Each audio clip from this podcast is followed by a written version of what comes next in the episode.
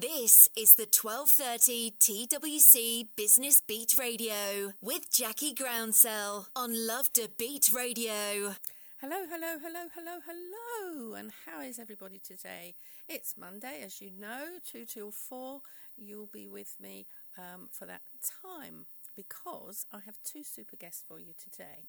But first of all, let me tell you what's going to be happening um, this week. So uh, tomorrow we've got the 12:30 TWC East Dulwich meeting, and that's with Dana Chapman. I'll be there too, and we've got some um, new people and some regular people who'll be meeting us there. And if you have a look on the website, you'll find all the details. We're on www.1230.co.uk, and under calendar, you'll find all our events. So you'll find all the radio shows, all the um, meetings and events that we've actually got up there that you all nice and easy for you to book.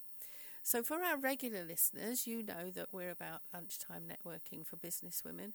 But for those of you who've tuned in for the first time, I run 12:30 the women's company, and it's called 12:30 because guess what? It's at lunchtime. So at 12.30 so it's 1230.co.uk every monday i broadcast live here from the studio in penge southeast london on the station lovedabeat radio which is l-o-v-e-d-a-b-e-a-t radio station which is a 24-hour internet station. So do tune in. So whoever you're listening to as far as any of the presenters are concerned. It's the same link for all of us, but of course we have our own times. So I think it would be really useful to um, just go into another piece of music and then we'll come to our first guest. And I'm absolutely delighted that my our guests today are Liz Jackson, MBE, and Sonia Brown, also MBE. So I am very honoured that they are both on the show and I'm delighted to say that we have Liz on the line now with us. Liz, can you hear us okay? Yeah, so um, my name's Liz Jackson. Um, I'm the sales and marketing director um, of a company called BCMS. Um, and I also am the founder of uh, a network for ambitious women entrepreneurs called Diamonds. That's fantastic. I, I, because diamonds is um, something. How long have you been doing that now? Because when we first met, which was like, oh, I don't know how long ago, long, long time ago, you didn't have diamonds then. So what what prompted that, and where did the name come from? Obviously, we're all diamonds, but yeah, exactly. Yeah, so we I founded it about twelve months ago, um, and the reason for for doing it was I was sitting having coffee and cake, as you do, with um, some other professional friends, um, women that you know I've I've met over the years, and we were just sharing stories of some of uh, the brilliant people that we'd met in our careers, and more importantly, talking about those women who had kind of been kind on purpose uh, to us in our careers. And had made introductions and shared their contacts and uh, been encouraging. Um, and we just sort of said, do you know what? Wouldn't it be amazing if we could bring them together um, and create a network where actually part of the criteria is that you've got to be kind, you know, that you want to be part of it because you feel a sense of purpose around helping women scale companies. Um, and so, and when you think of all of the issues there around, you know, getting funding, um, recruiting people, winning clients, all that sort of stuff, we just said, wouldn't it be brilliant if we had a network that was focused on this scaling um, agenda so that we could hopefully create a network that has a really positive impact on our economy. Um, and so that that was really the reason for starting it. Um, and it's yeah, it's, it seems to have hit a nerve with quite a few people um, around just wanting to be part of something where the foundations are about doing the right thing and you know go out, going out of your way to um, to, to help somebody else on their journey. That's just amazing. It's not something that, uh, as you just said, it's been going for about a year now. And unfortunately, well, unfortunately, I've never been able to make it, but you very kindly invited me to join them, to join you, because you do place them around the country, don't you? Where are you based, Liz? So our offices are just outside Newbury. Mm-hmm. Um, so we've done uh, a couple of meetups in London, one in Birmingham. We're at Bicester Village uh, next. Um, so and we're hoping to do one in Manchester shortly as well. But we've done a few things virtually, and my goal would be to create spin-off kind of workshops and things that focus on you know different elements of scaling um, to make that available as well. So we've got lots of partners that are really interested in helping too. So uh, yeah, hopefully it will it will grow into something really quite meaningful. Yeah, it sounds sounds great. It sounds great. And diamonds, I know we're all diamonds, but how did you conclude on that name? What made you decide on that? So, diamonds for me are something that is just ordinary carbon, um, but it's what it's been exposed to um, and the conditions, uh, the, the pressure it's been under that has, you know, come together to create this very precious thing. Um, and most of the people that I know that are in diamonds haven't had an easy run of it. Um, you know, they've had to fight to get to where they are. Um, you know, there's been those conditions, and actually, it's been very character building. You know, uh, the pressure has created resilience. Um, it's often been, you know, the opportunities and the risks uh, that they've taken um, where there's been some failure, but there's then been some success that's followed. So it, that was one of the reasons. The other reasons is, um, uh, you know, that actually um, it's the flaws in diamonds that can make them the most valuable. Uh, and none of us are are perfect, and there is something about being really good at self-assessment and knowing your strengths and weaknesses. Um, and I think those people um, are the people that know themselves really well and know who to bring around them uh, to create something special in terms of building a business. And so, um, and so that you know that really struck a chord as well. And then of course you've got to dig for them.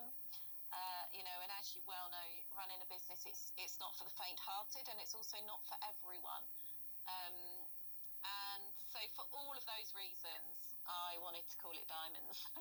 that, that's just amazing because, you know, I, I, without wishing to, to pass on any, any of my ideas in terms of brainstorming and stuff, I just visualised some people doing a bit of brainstorming and thinking, yeah, we're all diamonds. We're actually diamond, not diamond geezers, but we're diamonds. But I mean, the thought that you've actually given into it and the reasons behind it are so sound. Um, it's it's just amazing.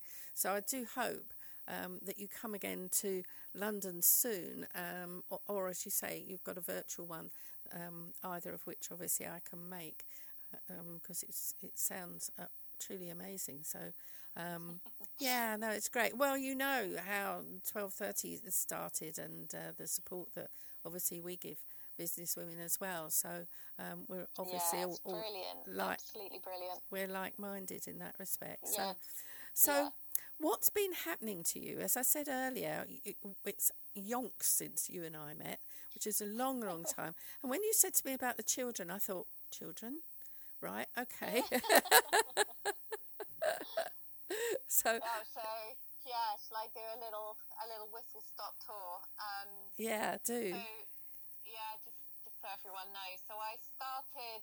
Uh, well, so I'll start from the beginning. Yes, please. school. I'm, uh, yeah, so I'm blind, uh, but wasn't born blind. Um, I grew up in Kent and then moved to Hampshire when I was 11. Found school really, um, I have to say, uninteresting. So I was not the most committed uh, student. Um, and when I left school, I left with I got one GCSE in drama and didn't know what to do next. So went to college, did retakes, uh, and then um, there was this moment where my dad sort of said, "Look, uh, you need to find something, and it's not going to be academia. So I think you need to get an apprenticeship." And so I went for an interview that was up our careers advisor and got a job as an office junior. The lucky thing for me um, was that that was working for an entrepreneur who had previously scaled and um, he uh, gave me a shot. And he was a person who identified the raw talent in me, and he said that admin's not your thing after a few weeks. Right. but he did say pe- people is, you know, you are great with people. And he'd heard me answer the phone and he'd heard me greet people at reception and, you know, um, and he just said, you're brilliant uh, at that. And I think you could be great at business development. And so that's really where my career started. And I spent eight years in that business. Um, I was really, really good at, at, at, selling. I built a team for them, and then I went over to North America and did the same there, and got to 25, and we'd outsourced quite a lot of work to agencies, and I was always just a tiny bit disappointed, and always was left thinking, God goodness, you know, looking at how much we're spending with agencies and what we're getting for it, I really think I could deliver more value. And so this kind of seed formed in my mind about starting a business. Um, went to see the bank manager. Bank manager wasn't supportive, uh, but the Prince's Trust were, and so they loaned me five thousand to start a company, um, which I did in my flat. That business then grew at about seventy five percent a year um, for about the first five years. Uh, it was voted the top female-run company in the UK uh, by the Sunday Express and T-Mobile. Um, I was honoured by the Queen. Um, we employed about 100 people. Um, I franchised it, and at one point we had about 12 franchisees running um, agencies up and down the country. Um, and then the worst happened. So, uh, 17 years into that journey, most of our clients were banking and in the financial sector. We never fully recovered after um, uh, the Lehman's uh, failure and and was sort of limping through, but also at the same time I'd really lost my love of it. Um, and so I had the the hardest thing I've ever done in my life, a gazillion times worse than going blind. I had to put the business into voluntary liquidation. Oh gosh. Um, and the way that we did it meant that my husband and I took on a lot of personal debt so that uh, we didn't leave people in the lurch. Um, and so that, you know, that was really challenging. Um, I then consulted for six months and was in in quite a bad place. You know, I'd really felt that, um, you know, would anyone want me? You know, self-esteem was completely and utterly obliterated. Um, I mean, the reason was was because everything else that's happened to me, going blind, my son was very ill when he was born, those sorts of things, they weren't my fault. But when you're a CEO of a business and it fails, it, it was my fault. And um, and so it was a, it was a tough thing to overcome. One of the businesses I consulted for, um, and I did like consulting, and I did it I did it for six to eight months, um, and it was wonderful to be in different environments. One of the businesses I, I worked with was a business called BCMS, and uh, it was a business that works with owners of companies to help them build businesses that are viable. So it focuses on as you scale your company, what are the things that are actually going to make it attractive when you come to sell it? Mm. And then they actually sell business, you know, they sold businesses, and I I just loved it. You know, working, seeing entrepreneurs that had, you know, invested blood, sweat, and years often into you know, growing their businesses, but didn't always understand that perspiration wasn't always aspirational. No. Um, and then it suddenly felt really vocational, you know, to be doing that, and it felt like you know you were saving the world one one business owner at a time, and sort of lifting the veil on on um, on M&A, which is the term they use for my sector. Um, and so I've been there since. Um, and last year, um, we as a team had the great privilege of buying our business. And so we became what's called an employee own, owned company. An EOT was the transaction we did. And we uh, bought the majority of the company from the original founders. Um, and so back to being a business owner again now, but this time uh, with 25 colleagues who are always also owners. Um, and it's, yeah, and we, uh, post pandemic, we had our best financial year ever in 33 years last year. So, um, yeah, it's been quite a journey. wow, honestly, Liz, uh, I had no idea all that was going on for you. And thank you so much for sharing that with us because I can't imagine how painful that whole process um, of your other business must have been for you and uh, the impact it must have had on on you, your family, and obviously close people to you. But congratulations in what you're doing now. It's uh, absolutely ah. brilliant, and you obviously are very happy with what you're doing and are, are fulfilling yourself as well as the other people that you, you're working with. So, yeah, no, mm. well done. Thank you, and I really, I really appreciate you sharing that with us because it, you know, it obviously was difficult in that sense.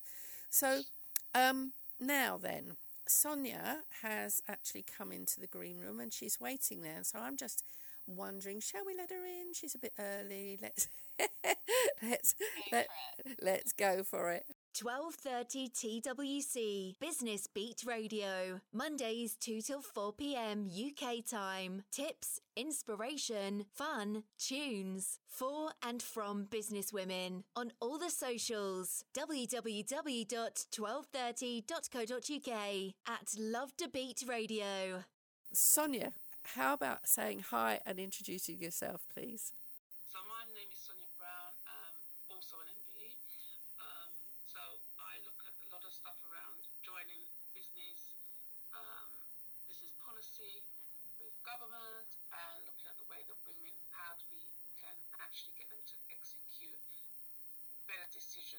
make better decisions to grow their businesses and more importantly to survive. And during this time, um, looking at transition as business owners.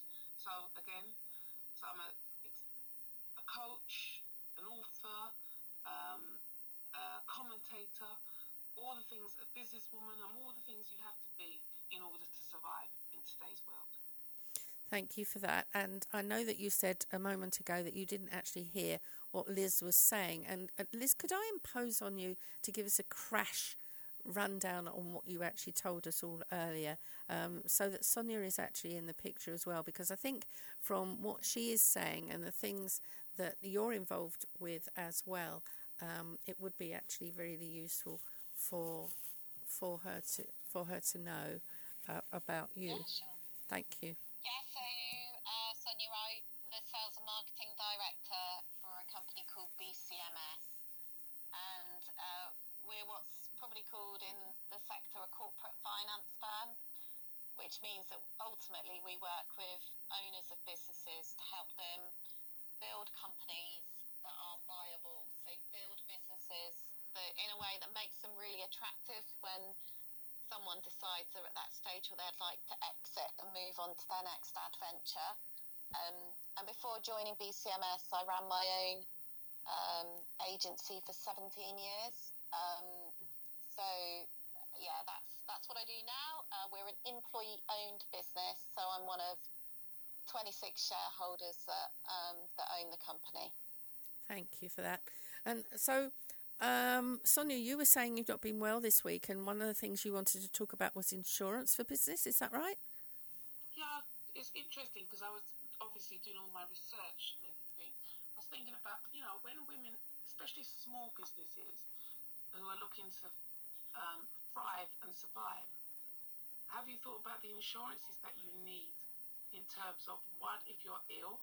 Secondly, what happens if you pass away before your business is in that stage that you can leave the right legacy because there's been so many deaths around me. I mean, every phone call has been, oh, Sonia such and such has passed away, and you're like, oh, I don't want another call. I don't want another call. But how do you leave your legacy? You know, and I think Liz, that'd be great for you when we look at how you get companies to um,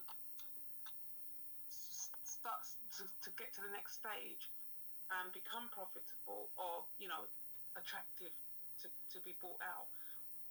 How do we look at the, the soft things, the softer things, which is not really communication and unconscious bias or that stuff? Is how do we make the business attractive, other than the financial side, which is obvious? Yeah. Do you, do you want me to yes, share please. a little bit about that? Yeah. So I think you know there's several things that makes makes a business really attractive and ultimately it's businesses that have very little risk in them you know the less risk you have in a business the more saleable it is and so when you're looking at risk it's things like is all your revenue your turnover heavily dependent on one client so, you know, it's more than 50 or 60%, and that would be very high concentration with one business. What happens to your company if that client is lost? Um, so that so a buyer would see that as risky, and so what they love is businesses that have their revenues split, you know, across multiple accounts. And then what they love is businesses who can forecast their future. You know, businesses that can only see, you know, sort of three months ahead. Again, high risk, you know, project to project. Whereas businesses that have an element of recurring revenue, so you know what next year looks like because everyone's on a recurring revenue, which is why you see software as a service businesses achieving such high valuations um, when you come to sell them because they're so forecastable, the revenue's so sticky. And then people, people are, you know, we all know that our businesses are people focused and a good, strong management team where all the decisions don't come through you, where all the relationships with clients aren't with you. Um, you know, that that's really important to have a business that can run effectively without you. And one of the things that I talk about quite a lot is, you know, never refer to your business as your baby. And you hear people say, "Oh, it's my baby," you know, it's got my DNA through it. Uh, you know, I'm, it's like my third child. You know, and what I would say is actually it's it's not and shouldn't be. It is the you know, it's probably the most valuable asset you ever build. Um, and so being able to look at your business um, through the eyes of a buyer uh, and in a really strategic way, um, you know, takes the emotion out of it and it makes you build that business in a resilient way. And, and by the way, sellable businesses, businesses that are built for sale, are also built for sustainability. Um, so all the things we talk about in terms of what makes a business uh, you know, achieve high multiples when you come to sell it are all the same things that make it long lasting, sustainable, you know, a business that can endure through the tough times because the risk levels are low. Um, uh, yeah, so I mean, there are probably 16 or 17 things I could talk about, um, but, you know, hopefully that gives you a bit of a flavour. Well, perhaps we'll come back to some of those in a second. What do you think about that, Sonia? Well, it's interesting because I was thinking when I was um, doing, um, preparing for this interview, and I was thinking about, you know, the, the changing trends of doing business. Um, and a lot of the times we still use traditional models in order to start and grow our businesses. But the world of business is changing and we have to look at the social impact of it. So what makes a, as you know, I liked what she said about what makes a business sellable and taking that emotion out of the business if you want it to be to last long term. Because a lot of the businesses I deal with are, are small to medium sized businesses and the threat of, you know, things like the cost of living, the health, the pension, attracting talent to their businesses. Do we stay um, the working from home situation? you know, how does that impact my business if I've, I've got an office block but nobody's in there?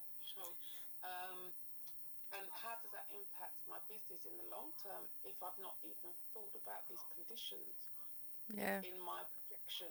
You know, yeah. so there's a lot of factors being thrown in, and then you've got to, the, you know, I'm always talking about AI, driverless cars. I mean, even this ULEZ in London, I know it's we shouldn't be London focused because it's you know it's the UK. The impact that will have on businesses, you know, nobody's really talking about what impact it will have in terms of drivers. Many of them are self-employed. They're not going to want to drive in if they've got to pay all that money. This is the 1230 TWC Business Beat Radio with Jackie Groundsell on Love to Beat Radio. And welcome back into the studio. Jackie Groundsell here on a weekly basis, Mondays 2 till 4. I have now got my two wonderful guests here. So, Liz and Sonia, what I'd like to do um, both with you if, in a moment is for you to actually let people know how they can get in touch with you. So, Liz, if you'd like to go first, how do people get in touch with you, please? Probably best actually on LinkedIn. Um, so, uh, yeah, just reach out to me uh, on LinkedIn. Uh, it's Liz Jackson um, at BCMS. You just do a search. I generally come up at, at the top. yeah, yeah. So um, Sonia touched on uh, remote working and stuff. What what about your colleagues? How do you all work? Do you work from home or do you have an office space? We we operate a hybrid environment. Um, so we absolutely love being together. Mm. So I guess we're probably most of us go into the office probably three days a week, um, but we've got that freedom. Uh, you know, I was at um, a meeting last night in um, uh, just north of Birmingham, and I didn't get back till midnight, and so. You know, I made the choice I was going to work from home today, and we've all got that freedom, uh, which is yeah, which is really great. But we also love being together, and it is that collaborative you know, time. It's those conversations, isn't it, around yes. the coffee machine where, you know, you just catch up so much and sometimes innovate new ideas um, in the spur of the moment. So, uh, yeah, I love the hybrid um, way of working now. Yeah, I think hybrid is a great way to work. And what concerns me, I think, is people who are just working, planning to work remotely all the time. Um, mm. and, and, you know, pre COVID, we'd hear about the youngsters who were stuck in their bedrooms on their own playing oh. games and no social skills and things. So, you know, that side of things, uh, that aspect of it concerns me a bit. So, we whip over quickly now to Sonia Brown. Sonia, how do people get in touch with you, please? Oh, very simply, just sign up on our website on www.nbwn.org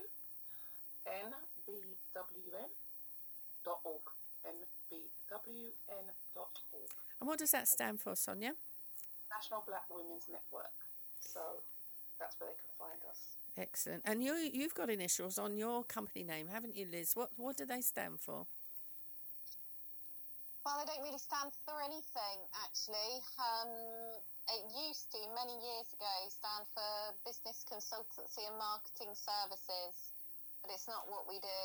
Um, the original shareholders were called Brian, Mark, Steve, and Dave, and so we often joke that Dave should have been Charlie, and then we would have had BCMS. But yeah, it, it it was just one of those things, you know, and uh, it doesn't really. Uh, yeah, it doesn't really describe what we do, that's the initials. well, that's, that's a story, isn't it? You know, it's a conversation stopper in that well, sense. it's annoying though because it's also the British Cattle Market Society. Oh no! So we quite often get calls from farmers wanting to know what to do with a sick cow. So. Um, yeah, um, there are challenges around it. Well, challenges, but stories as well, I guess. So, um, if you'd like to recap uh, for our listeners, people who perhaps just tuned in after our advert break, um, Liz, on what actually does your business do and what part do you play in it? So, I am sales and marketing director. So, I look after um, most of our networks, our partnerships, um, and I'm usually the first person that people talk to when they pick up the phone, to want to have that conversation that usually goes like, I'd like to sell my business one day and I'd like to understand um, how I get maximum value when I come to do that. and so that's what we do. We help owners build businesses that are going to be achieve aspirational value, um, so that all of their blood, sweat, and tears that they go in so scaling it pays off um, at the end. brilliant, brilliant. So, um, Sonia, are you in that stage yet? Well, I've had to re um, rethink about how I run the network, which is why we're basically doing a relaunch. Um, because I think prior to that, I was just on fifth gear, fifth gear all the time in business. And then once the health scare came in, and it's exactly what Liz said, if you're dependent on a few main clients, the impact it has on your business and your profitability. And it was like, oh, okay, I cannot deliver because I cannot walk. So one of the things, um, Liz, I developed something called Guillain-Barre syndrome. So it started, I was a bit depressed at first, but I just thought, well, you know, I'm just anxious, I'm stressed, blah, blah, blah, blah. But um, eventually my brain stopped, became disconnected to my legs, and I woke up one day and I couldn't walk. And I, was saying, you know, this has taken over three years for me to even just be able to get down the stairs and etc. and the impact it's had on the business if you're the driving force. So you're mm. absolutely correct when you say who are the team behind you, the management team. So I had to really look at everything that the network does. And it's not a bad thing because I think this is an exciting time for business, for women in business. If they um, take their head out, I mean, look, we've got stuff around mental health issues. That's a big thing. Menopause, big thing. Um, cost of living, big thing. Um, working from home, big thing. All the challenges that that impacts your business. However, when we look at the excitement around the future potential around STEM, around AI, around um, Bitcoin, bit dodgy at the moment, but Bitcoin, um, so things around 3D printing. How do women actually start getting themselves into that supply chain to be part of that growth? Because it's an exciting time. Because just even by being in hospital, you know, I was hospitalized three times, ended up in a critical care home, and the technology.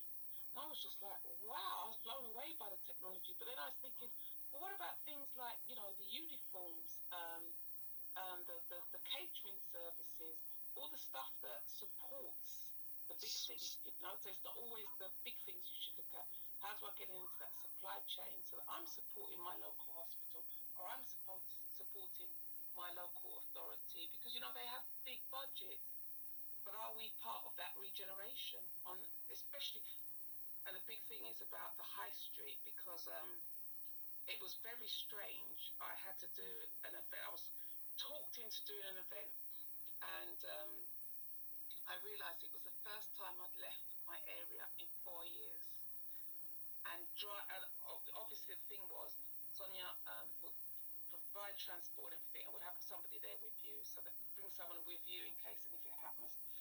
I just, I was driving and I, I didn't even recognise my high street because I don't go beyond the hospital or the GP, and I was amazed at the growth, like the regeneration. But I was thinking, but you're taking the spirit out of the high street because you know, the things around cycle lanes, the the flower. I always just call them the flower pots. You know, the ones you wake up one day and there's two flower boxes down the bottom of your road. You can't get out. Anymore. Oh yeah, um, yeah.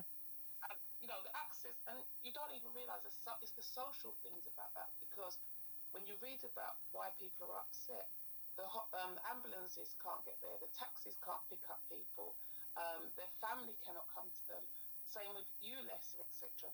So it's again, what is the high street going to look like, and how is your business going to fit in to that? Because are you going to be a brick and mortar business, or are you going to be strictly e-commerce? And that is part of your projection of now to the next, as you say, ten years. So, so Liz, how how the businesses that you're working with, the topics that Sonia's just um, touched on, are they highlighted within the businesses that you're working with? Which which points are appropriate for them to, to have to deal with? Yeah, so I think the resilience around retail um, is you know lots of businesses that are business to consumer have you know have have had a challenging time. You know they had a great time through the pandemic. The ones that were able to pivot and move online, Mm. and we saw massive growth. You know people who sell you know aquatics online or home furnishings online. You know it's one thing we all did um, was to try and make our environment nicer when we were at home, and so you know we saw huge growth uh, in in online sales. And then we had the issues with, um, you know, bringing product in from China, and you saw the cost of freight, you know, go from, you know, two thousand five hundred pounds for a container up to, in some cases, over eighteen thousand pounds. And My then, goodness. you know, businesses having to deal with uh, with that, um, and then on top of that, the other inflation issues around salaries, getting talent, um, and all of those areas. Um, and so the businesses that have done well have, have tended to be the businesses that are more niche, you know, that have specialised in an area, that have, really invested in their sales and marketing through that difficult period, and they've managed to retain their customers. So they've built customer loyalty and they've built staff loyalty, um, and those businesses have have done really well. I mean, hospitality is still going through a challenging time, and we Mm. certainly see that. You know, where uh, you know cost of energy and those sorts of things. So what? But what we're looking at is other businesses that have done incredibly, incredibly well, um, and where you're seeing a lot of consolidation in, you know, in M and A is where there's areas of business, and it usually tends to be the critical services, things you can't do without. So we see businesses that are in things like, um, you know, water treatment, for example. You know, if you run a hotel or a hospital or a college, you have to make sure you haven't got Legionella in your, you know, in your drinking water, and that's a critical, you know, that's a critical service.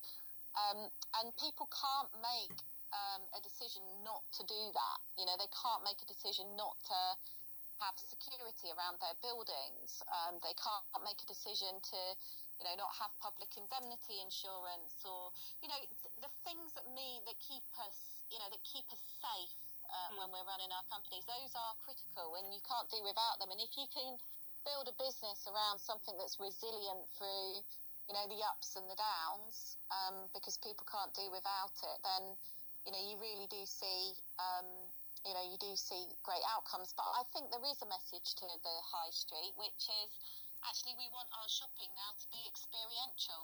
Mm. And, um, you know, and, uh, and I mean, certainly where our local town is Basingstoke, and there are, are loads of empty, you know, loads of empty retail out- outlets. And I think, you know, you'll will start to see people living in town centres and wanting more experiential things. You know, there's been a load more escape rooms and trampoline parks and, you know, different things coming, you know, coming up that, um, you know, are right in the heart of the shopping centres. And I wouldn't be surprised if we don't see healthcare there and all sorts of other things like that.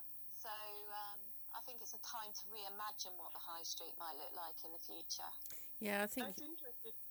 Sorry. No, it's that- I- interesting Go, yeah, go on. Sorry. what Liz said because one of the things that I'm, you know, with, with my, I have, obviously I have to have a carer, and one of the things, um, one of the biggest challenges is public transport, and I, I say to somebody, I never knew how high that step was to get on to the onto the bus, let alone get down from the bus, but also the roads, you know, the the potholes, the way the bus swings you about, and I'm just thinking. What about people with wheelchairs? You know, do they really?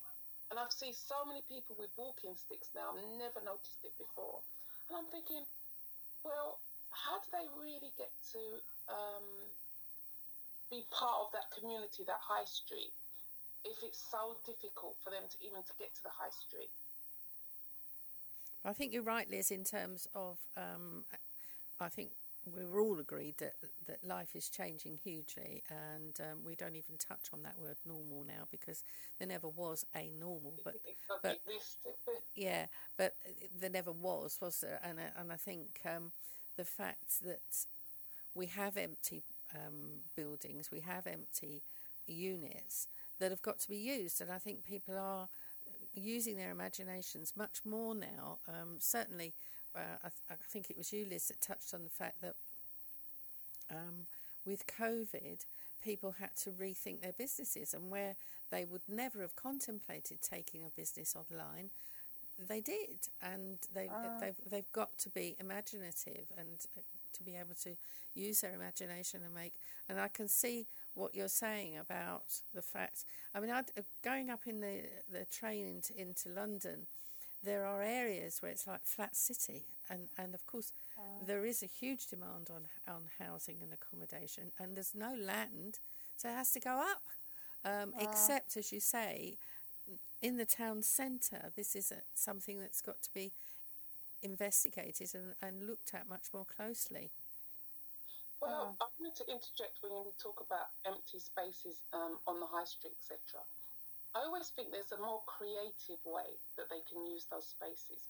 So why not give, you know, startups, you know, favourable um, rates and etc. Why don't we look at different businesses, you know, who want to start up and let's go back to some of the traditional businesses. So let's get some of the designers there. Why haven't we got designers working on the high street? Um, there's no shame in it, and it, it inspires the next generation to see not just the fruit and vegetables or uh, telephone shops or what's the other one there we see fruit and veg um, telephone shops and the pound shop.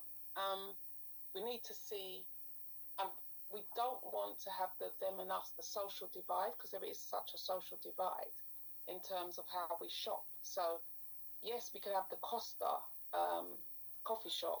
Yeah, that looks great on the high street. But then down the road, we've probably got the Afghanistan coffee shop, which is probably more affordable for people. Do you get what I mean? But how do we become more creative in using that space? And I think that a lot of our so-called heads of regeneration lack that imagination because they don't live in the area and so they don't understand the needs or the changing needs of the community. Yeah. And one of the things that I'm more interested in is how do women get a foot in to start these businesses, even if it's from home, and how do they come together and work together to do more businesses, even if it's a cake shop, cur- making curtains, making saris, you know, what do we do to inspire that type of business?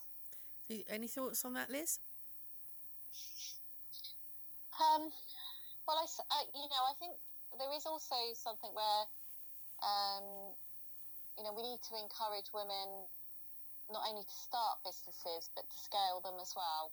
Yeah. And um, I think there's a need to um, help people that haven't had access, um, you know, who are entrepreneurs haven't had access to understanding what actually that means. You know, how do you how do you do that? So they have a great idea, but how do they get access to funding?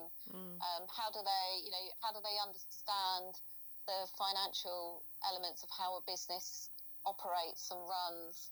Um, you know, all of all of those sorts of things. So you see people start up businesses, they do really, really well, and they can get them to say a million turnover, and some of those businesses have the potential to, you know, to, to do really well and scale way beyond that. Mm. But the owner of the company, you know, might not have all the skill sets right at their fingertips right then. And so I think there is, this is why we have networks like Diamonds, because it's about helping those ambitious people who, you know, really want to have a big impact on our economy. So how do we get around you you know, how, how do we introduce you to people that can help? How can we help you get access to funding? How, how can we help you understand, you know, IP and how you protect your yeah. brilliant invention? Yeah. You know, it's all that sort of stuff. Yeah. That, um, that if you're not a trained, and I wasn't, you know, I didn't go to Cranfield and do the MBA. Um, I, I learned it the hard way. Um, and you know, at points I was really lucky because I I met some people who were kind and who took the time to you know get involved. But actually, quite a lot of the time, unless you have got that great network, there are lots of people out there who will you know charge you a lot of money, and actually, if they don't understand how to scale a business um, in a really, you know, in a really great way, then then then actually you could just be spending money on consultants without actually moving the dial very much.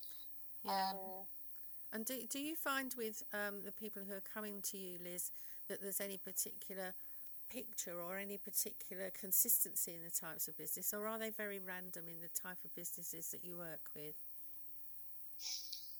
No, they're. I mean, we're just just days away from completing a deal with a, a, company that is a water treatment company, so that's why it came to my mind. I, it seemed to me um, that you knew um, exactly spot on what was going yeah, on there. We've got another business that provides clothing to construction, you know, safety clothing and things in, in the construction industry. We just sold a brilliant woman-led company called Makara. Hmm. Um, which is a, a medical communications agency. So they, you know, work patient uh, communications and marketing and events and things like that. amazing business, an incredible business owner. Um, we sold Kettlewell Colours just last year, which was a woman uh, online clothing brand. Um, where, yeah, so she did really well. Sold to um, a private equity buyer. So you know, they're, they're in a, a whole range of. Um, mm. Probably our biggest deal last year was a deal for 85 million where we sold a business called Geotek to a listed business called Judges, and that was scientific instrumentation. So, you know, I love it because we get to an insight into so many different sectors and so many different people that run those companies. Um, um, it's interesting, Liz, because I keep thinking, you know, when I'm listening to my business women talk, is having that excitement again um, mm. about their business. I think that's important. But again, as you listed before, if you haven't got the networks, if you haven't got the, you know, because I'm looking at how do we decrease the barriers that um, stop businesses thriving, let alone sc- scaling up. And so when you mm. say scaling up to a lot of women, it puts the fear of God in them because they're like, oh, you know, I'm okay as I am. I'm okay as I am. But, but the actual fact is, we have to get women comfortable doing business rather than, you know, when they used to say, oh, you know Jackie, I hate this word, but they go, oh, it's a lifestyle business. It's a lifestyle business. And, um, mm. and, um, but what we have to do is get, as you said, make them the businesses more resilient, more robust, and more profitable and I think, as you say, you learn as you go along. And once you meet the right people, because remember, there are some scoundrels out there. And if you haven't got that knowledge, then you will find your road a bit more difficult in order to succeed. But I think the changing landscape of business makes it more exciting. And that's why I was saying about AI and technology and thinking about how, well, how can AI, how can I get into AI with my business? That's the way the future's going you know, if we look at um, cashless, you know, most of we know we're going to be a cashless community soon or society soon. How do we get our business to fit in? And like as you said about the company who provided clothing for the construction companies, well, what about why aren't we providing clothing for the hospitals? Why are we not part of that supply chain? And so it's things like that where we have to be more imaginative about, you know, what do we um, how do we become more resilient in this time, as you say, and um, basically not being scared of taking our business to the next level. Yeah, and I think the other thing there is, you know, I think there can be a bit of a X factor uh, feel about the way some people think about entrepreneurship and they you know they start out they start a business and they think this is going to be a get you know get rich quick uh, scheme. I call it the I will make you a millionaire in 30 days. Just uh, follow my Instagram page. Yeah, I'm an influencer. Yeah, I know.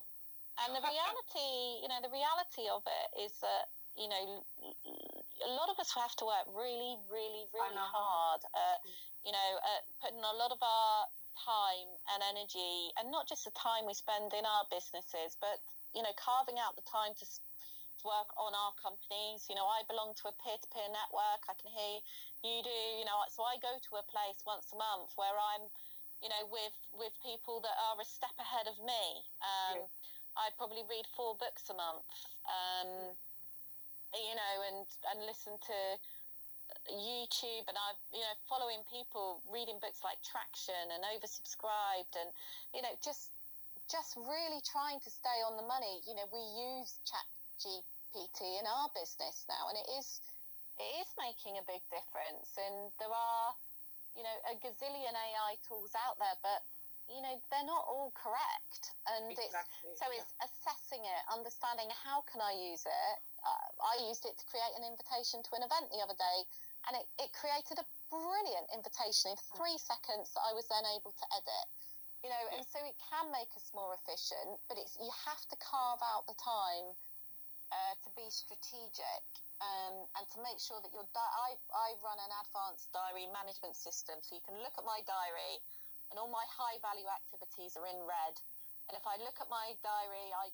I get my PA to do this obviously because I'm blind but she'll look at it and she'll say you're only spending a third of your week this week doing high value activities and that then is a challenge because well that's rubbish because you know the rest of it isn't going to move the dial. Some of it's necessary but it means I then need to go through and in my diary and prioritize my time and what I'm you know what I'm spending my time doing. Um, and so I, you know it is not for the faint-hearted is it? This this lie about you know being self-employed and being and is very different from running a company and um, and running a company isn't for everybody and you need to be brave and courageous um, and determined and resilient um, and strategic Yeah. um, Yeah, no, absolutely. And I think um, in my email that, um, newsletter that I sent out this morning, I touched on when I first started business, I went to a three day startup course, which was run by NatWest RBS. And I'll always remember one of the client, one of the consultants there saying, okay, if you want your business to be Monday to Friday, nine till five, leave now because it's not going to happen. And actually, one lady did leave. Um, but uh, you know, I mean, I think there's so much truth in everything that you, you you're both saying, um, Liz and Sonia, on this topic, and I think it's really interesting what you're saying about AI. I must admit, I've not touched on it yet. Um, I'm, I need to go in and uh, delve a bit further on that information and uh, see see what magic I can conjure out of it for our twelve thirty. I know, I know. Well, yeah. I mean, I'm, I'm getting that message all the time. 12:30 TWC Business Beat Radio Mondays 2 till 4 p.m. UK time tips inspiration fun tunes for and from business women on all the socials www.1230.co.uk at LoveDaBeat Radio And welcome back into the studio. Jackie Groundsell here on a weekly basis, Mondays 2 till 4. I have now got my two wonderful guests here on the phone. Liz, if you'd like to go first, how do people get in touch with you, please?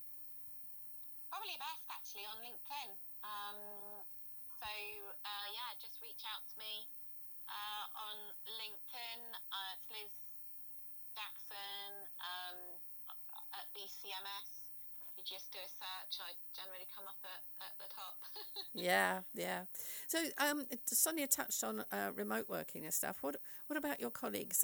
How do you all work? Do you work from home or do you have an office space? we we operate a hybrid environment, um, so we absolutely love being together. Mm. So I guess we're probably most of us go into the office probably three days a week, um, but we've got that freedom.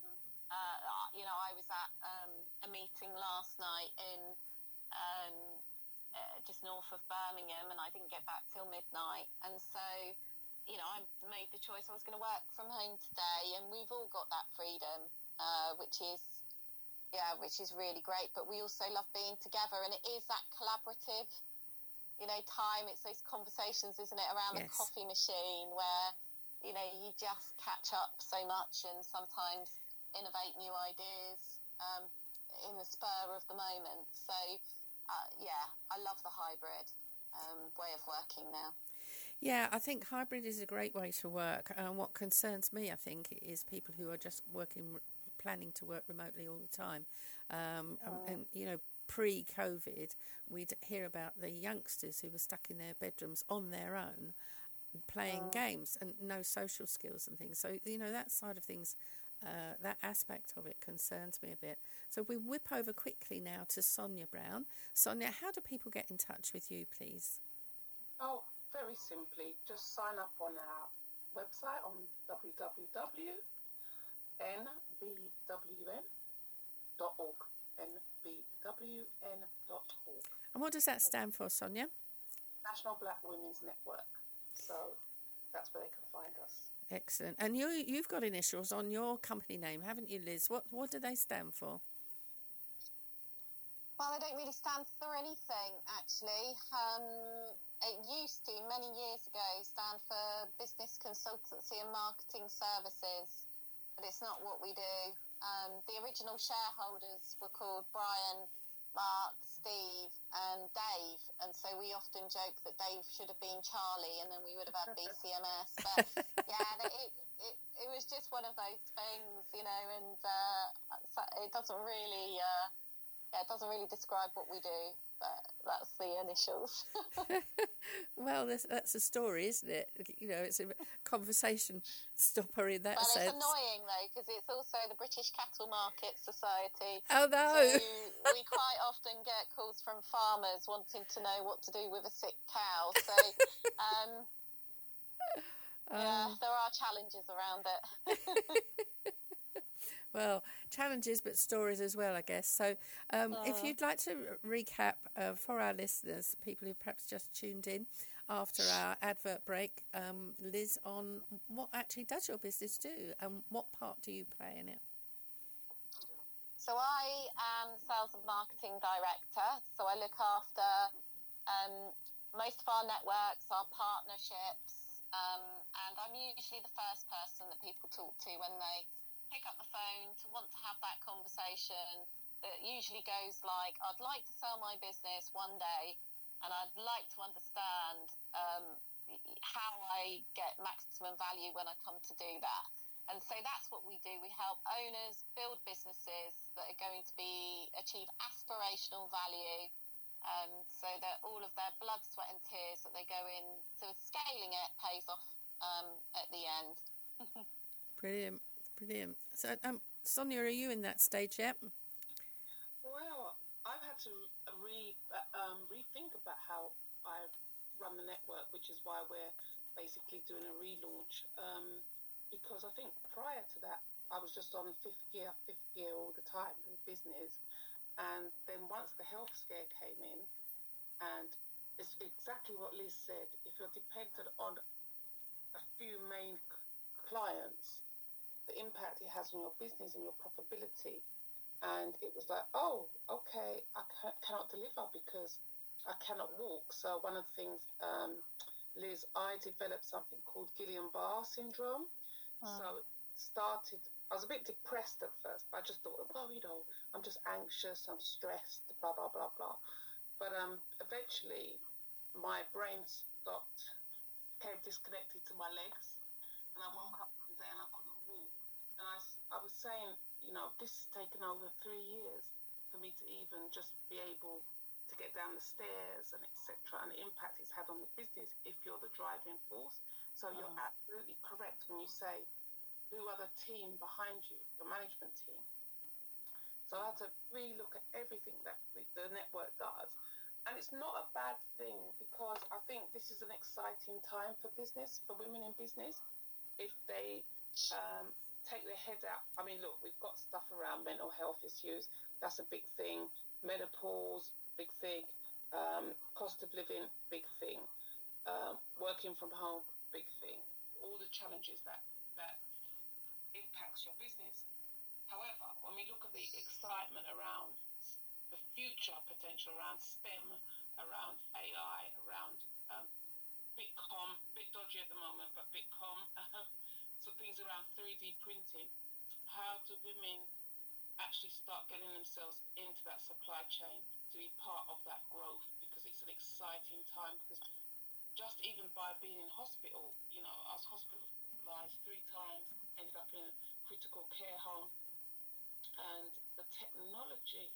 I was just like, wow, I was blown away by the technology. But then I was thinking, well, what about things like, you know, the uniforms, um, and the, the, the catering services, all the stuff that supports the big things, you know? So it's not always the big things you should look at. How do I get into that supply chain so that I'm supporting my local hospital or I'm support, supporting my local authority because you know they have big budgets. But are we part of that regeneration on especially and the big thing is about the high street because um, it was very strange. I had to do an event. I was talked into doing an event, and um, I realised it was the first time I'd left my area in four years and dry. And obviously, the thing was, Sonia um, will provide transport and everything, and we'll have somebody there with you, so that bring someone with you in case anything happens.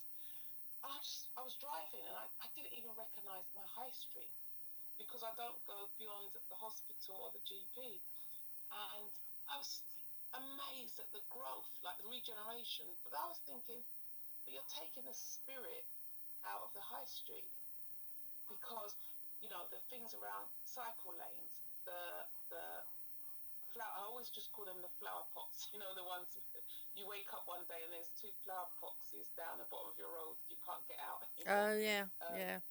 And, you know the access, and you don't even realise it's the social things about that because when you read about why people are upset, the um, ambulances can't get there, the taxis can't pick up people, um, their family cannot come to them same with ULEZ, etc. So it's again, what is the high street going to look like, and how is your business going to fit in to that? Because are you going to be a brick and mortar business, or are you going to be strictly e-commerce? And that is part of your projection of now to the next, as you say, ten years. So, so Liz, how how the businesses that you're working with, the topics that Sonia's just um, touched on, are they highlighted within the businesses that you're working with? Which which points are appropriate for them to, to have to deal with? Yeah, so I think the resilience around retail um, is, you know, lots of businesses that are business to consumer have you know, have have had a challenging time. You know, they had a great time through the pandemic, the ones that were able to pivot and move online, mm. and we saw massive growth. You know, people who sell, you know, aquatics online or home furnishings online. You know, it's one thing we all did um, was to try and make our environment nicer when we were at home, and so, you know, we saw huge growth uh, in in online sales.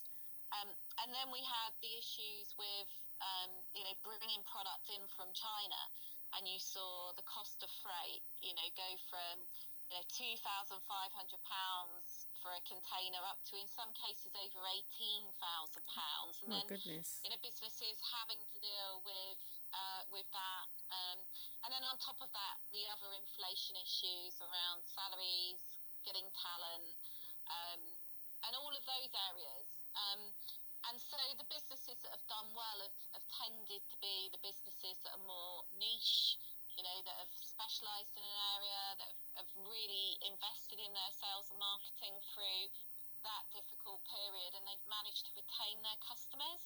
So they've built customer loyalty and they've built staff loyalty. Um, and those businesses have have done really well. I mean, hospitality is still going through a challenging time, and we mm. certainly see that, you know, where, uh, you know, cost of energy and those sorts of things. So what, but what we're looking at is other businesses that have done incredibly, incredibly well, um, and where you're seeing a lot of consolidation in, you know, in M&A is where there's areas of business, and it usually tends to be the critical services, things you can't do without. So we see businesses that are in things like, um, you know, water treatment, for example. You know, if you run a hotel or a hospital or a college, you have to make sure you haven't got Legionella in your, you know, in your drinking water, and that's a critical, you know, that's a critical service. Um, and people can't make um, a decision not to do that. You know, they can't make a decision not to have security around their buildings. Um, they can't make a decision to, you know, not have public indemnity insurance or, you know, th- the things that me that keep us, you know, that keep us safe uh, mm. when we're running our companies. Those are critical, and you can't do without them. And if you can build a business around something that's resilient through, you know, the ups and the downs, um, because people can't do without it, then you know you really do see. Um, you know, you do see great outcomes, but I think there is a message to the high street, which is actually we want our shopping now to be experiential. Mm. And um, you know, in uh, and I mean certainly where our local town is Basingstoke, and there are loads of empty you know, loads of empty retail outlets, and I think you know you'll we'll start to see people living in town centres and wanting more experiential things. You know, there's been a load more escape rooms and trampoline parks, and you know, different things coming you know coming up that um, you know are right in the heart of the shopping centres, and I wouldn't be surprised if we don't see healthcare there and all sorts of other things like that. So um, I think it's a time to reimagine what the high street might look like in the future. Yeah, I think. That's interesting. Sorry. No, no, interesting. go, yeah, go on. Sorry. What Liz said, because one of the things that I'm, you know, with, with my, I have, obviously I have to have a carer, and one of the things, um, one of the biggest challenges is public transport, and I, I say to somebody, I never knew how high that step was to get onto the onto the bus let alone get down from the bus. But also the roads, you know, the, the potholes, the way the bus swings you about. And I'm just thinking, what about people with wheelchairs? You know, do they really? And I've seen so many people with walking sticks now. I've never noticed it before. And I'm thinking, well, how do they really get to um, be part of that community, that high street? if it's so difficult for them to even to get to the high street.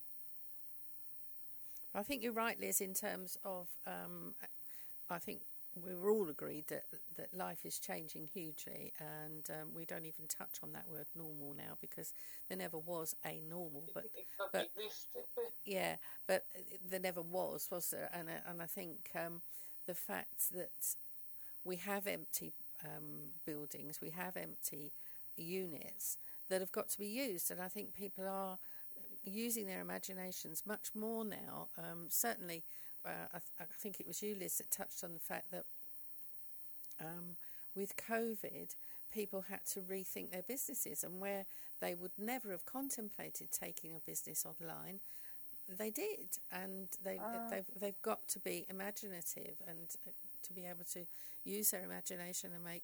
And I can see what you're saying about the fact. I mean, I'd, uh, going up in the the train into, into London, there are areas where it's like flat city, and and of course oh. there is a huge demand on on housing and accommodation, and there's no land, so it has to go up. Um, oh. Except, as you say, in the town centre, this is a, something that's got to be investigated and, and looked at much more closely. Well, oh. I wanted to interject when we talk about empty spaces um, on the high street, etc. I always think there's a more creative way that they can use those spaces. So why not give, you know, startups, you know, favourable um, rates and etc. Why don't we look at different businesses, you know, who want to start up? And let's go back to some of the traditional businesses. So let's get some of the designers there. Why haven't we got designers working on the high street? Um, there's no shame in it, and it, it inspires the next generation to see not just the fruit and vegetables or uh, telephone shops or what's the other one there we see fruit and veg um, telephone shops and the pound shop. Um, we need to see, and we don't want to have the them and us the social divide because there is such a social divide in terms of how we shop. So yes, we could have the Costa um, coffee shop yeah, that looks great on the high street. But then down the road, we've probably got the Afghanistan coffee shop, which is probably more affordable for people. Do you get what I mean? But how do we become more creative in using that space? And I think that a lot of our so-called heads of regeneration lack that imagination because they don't live in the area and so they don't understand the needs. or the changing needs of the community. Yeah. And one of the things that I'm more interested in is how do women get a foot in to start these businesses, even if it's from home, and how do they come together and work together to do more businesses, even if it's a cake shop, cur- making curtains, making saris. You know, what do we do to inspire that type of business? Any thoughts on that, Liz? Um, well, I, I, you know, I think there is also something where, um, you know, we need to encourage women not only to start businesses but to scale them as well. Yeah. And um, I think there's a need to um, help people that haven't had access, um, you know, who are entrepreneurs, haven't had access to understanding what actually that means. You know, how do you how do you do that? So they have a great idea, but how do they get access to funding? Mm. Um, how do they, you know, how do they understand the financial elements of how a business operates and runs? Um, you know, all of all of those sorts of things. So you see people start up businesses, they do really, really well, and they can get them to say a million turnover, and some of those businesses have the potential to you know, to, to do really well and scale way beyond that. But the owner of the company, you know, might not have all the skill sets right at their fingertips right then. And so I think there is, this is why we have networks like Diamonds, because it's about helping those ambitious people who, you know, really want to have a big impact on our economy. So how do we get around you? You know, how, how do we introduce you to people that can help? How can we help you get access to funding? How, how can we help you understand, you know, IP and how you protect your Yeah. brilliant invention? You know, it's all that sort of stuff Yeah. that um, that if you're not a trained, and I wasn't, you know, I didn't go to Cranfield and do the MBA. Um, I, I learnt it the hard way. Um, and, you know, at points I was really lucky because I, I met some people who were kind and who took the time to, you know, get involved. But actually, quite a lot of the time, unless you have got that great network, there are lots of people out there who will, you know, charge you a lot of money and actually, if they don't understand how to scale a business um, in a really, you know, in a really great way, then then then actually you could just be spending money on consultants without actually moving the dial very much. Yeah. Um, And do, do you find with um, the people who are coming to you, Liz, that there's any particular picture or any particular consistency in the types of business, or are they very random in the type of businesses that you work with? no, there. I mean, we're just just days away from completing a deal with a, a company that is a water treatment company, so that's why it came to my I, mind. it seemed to me that you Um, knew exactly spot on what was going on there. We've got another business that provides clothing to construction, you know, safety clothing and things in, in the construction industry. We just sold a brilliant woman-led company called Makara, um, which is um, a medical communications agency. So they, you know, work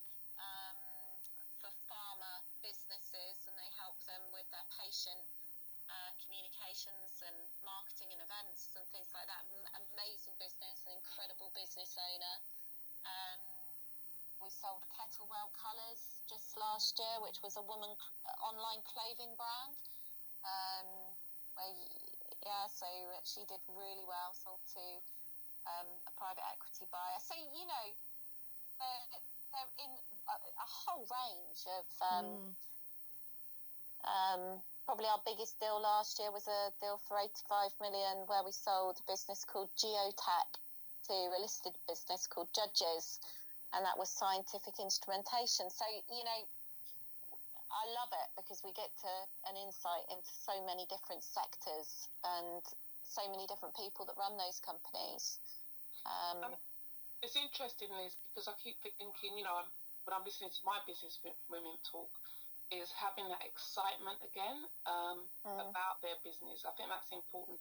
But again, as you listed before, if you haven't got the networks, if you haven't got the, you know, because I'm looking at how do we decrease the barriers that um, stop businesses thriving, let alone sc- scaling up. And so when you say Mhm. scaling up to a lot of women, it puts the fear of God in them because they're like, oh, you know, I'm okay as I am. I'm okay as I am. But, but the actual fact is, we have to get women comfortable doing business rather than you know, when I used to say, oh, you know Jackie, I hate this word, but I go, oh, it's lifestyle business, it's lifestyle business. and um, mm. and um, but what we have to do is get, as you said, make them the businesses more resilient, more robust, and more profitable. And I think, as you say, you learn as you go along, and once you meet the right people, because remember there are some scoundrels out there, and if you haven't got that knowledge, then you will find your road a bit more difficult in order to succeed. But I think the changing landscape of business makes it more exciting, and that's why I was saying about AI and technology and thinking about how well how can AI how can I get into AI with my business if that's the way the future's going. You know, if we look at um, cashless, you know, most of the we know we're going to be a cashless community soon or society soon. How do we get our business to fit in? And like as you said about the company who provided clothing for the construction companies, well, what about why aren't we providing clothing for the hospitals? Why are we not part of that supply chain? And so it's things like that where we have to be more imaginative about, you know, what do we, um, how do we become more resilient in this time, as you say, and um, basically not being scared of taking our business to the next level. Yeah, and I think the other thing there is, you know, I think there can be a bit of a X factor uh, feel about the way some people think about entrepreneurship. And they, you know, they start out, they start a business, and they think this is going to be a get, you know, get rich quick uh, scheme. I call it the "I will make you a millionaire in thirty days." Just uh, follow my Instagram page. Yeah. I'm an influencer. Yeah, I know.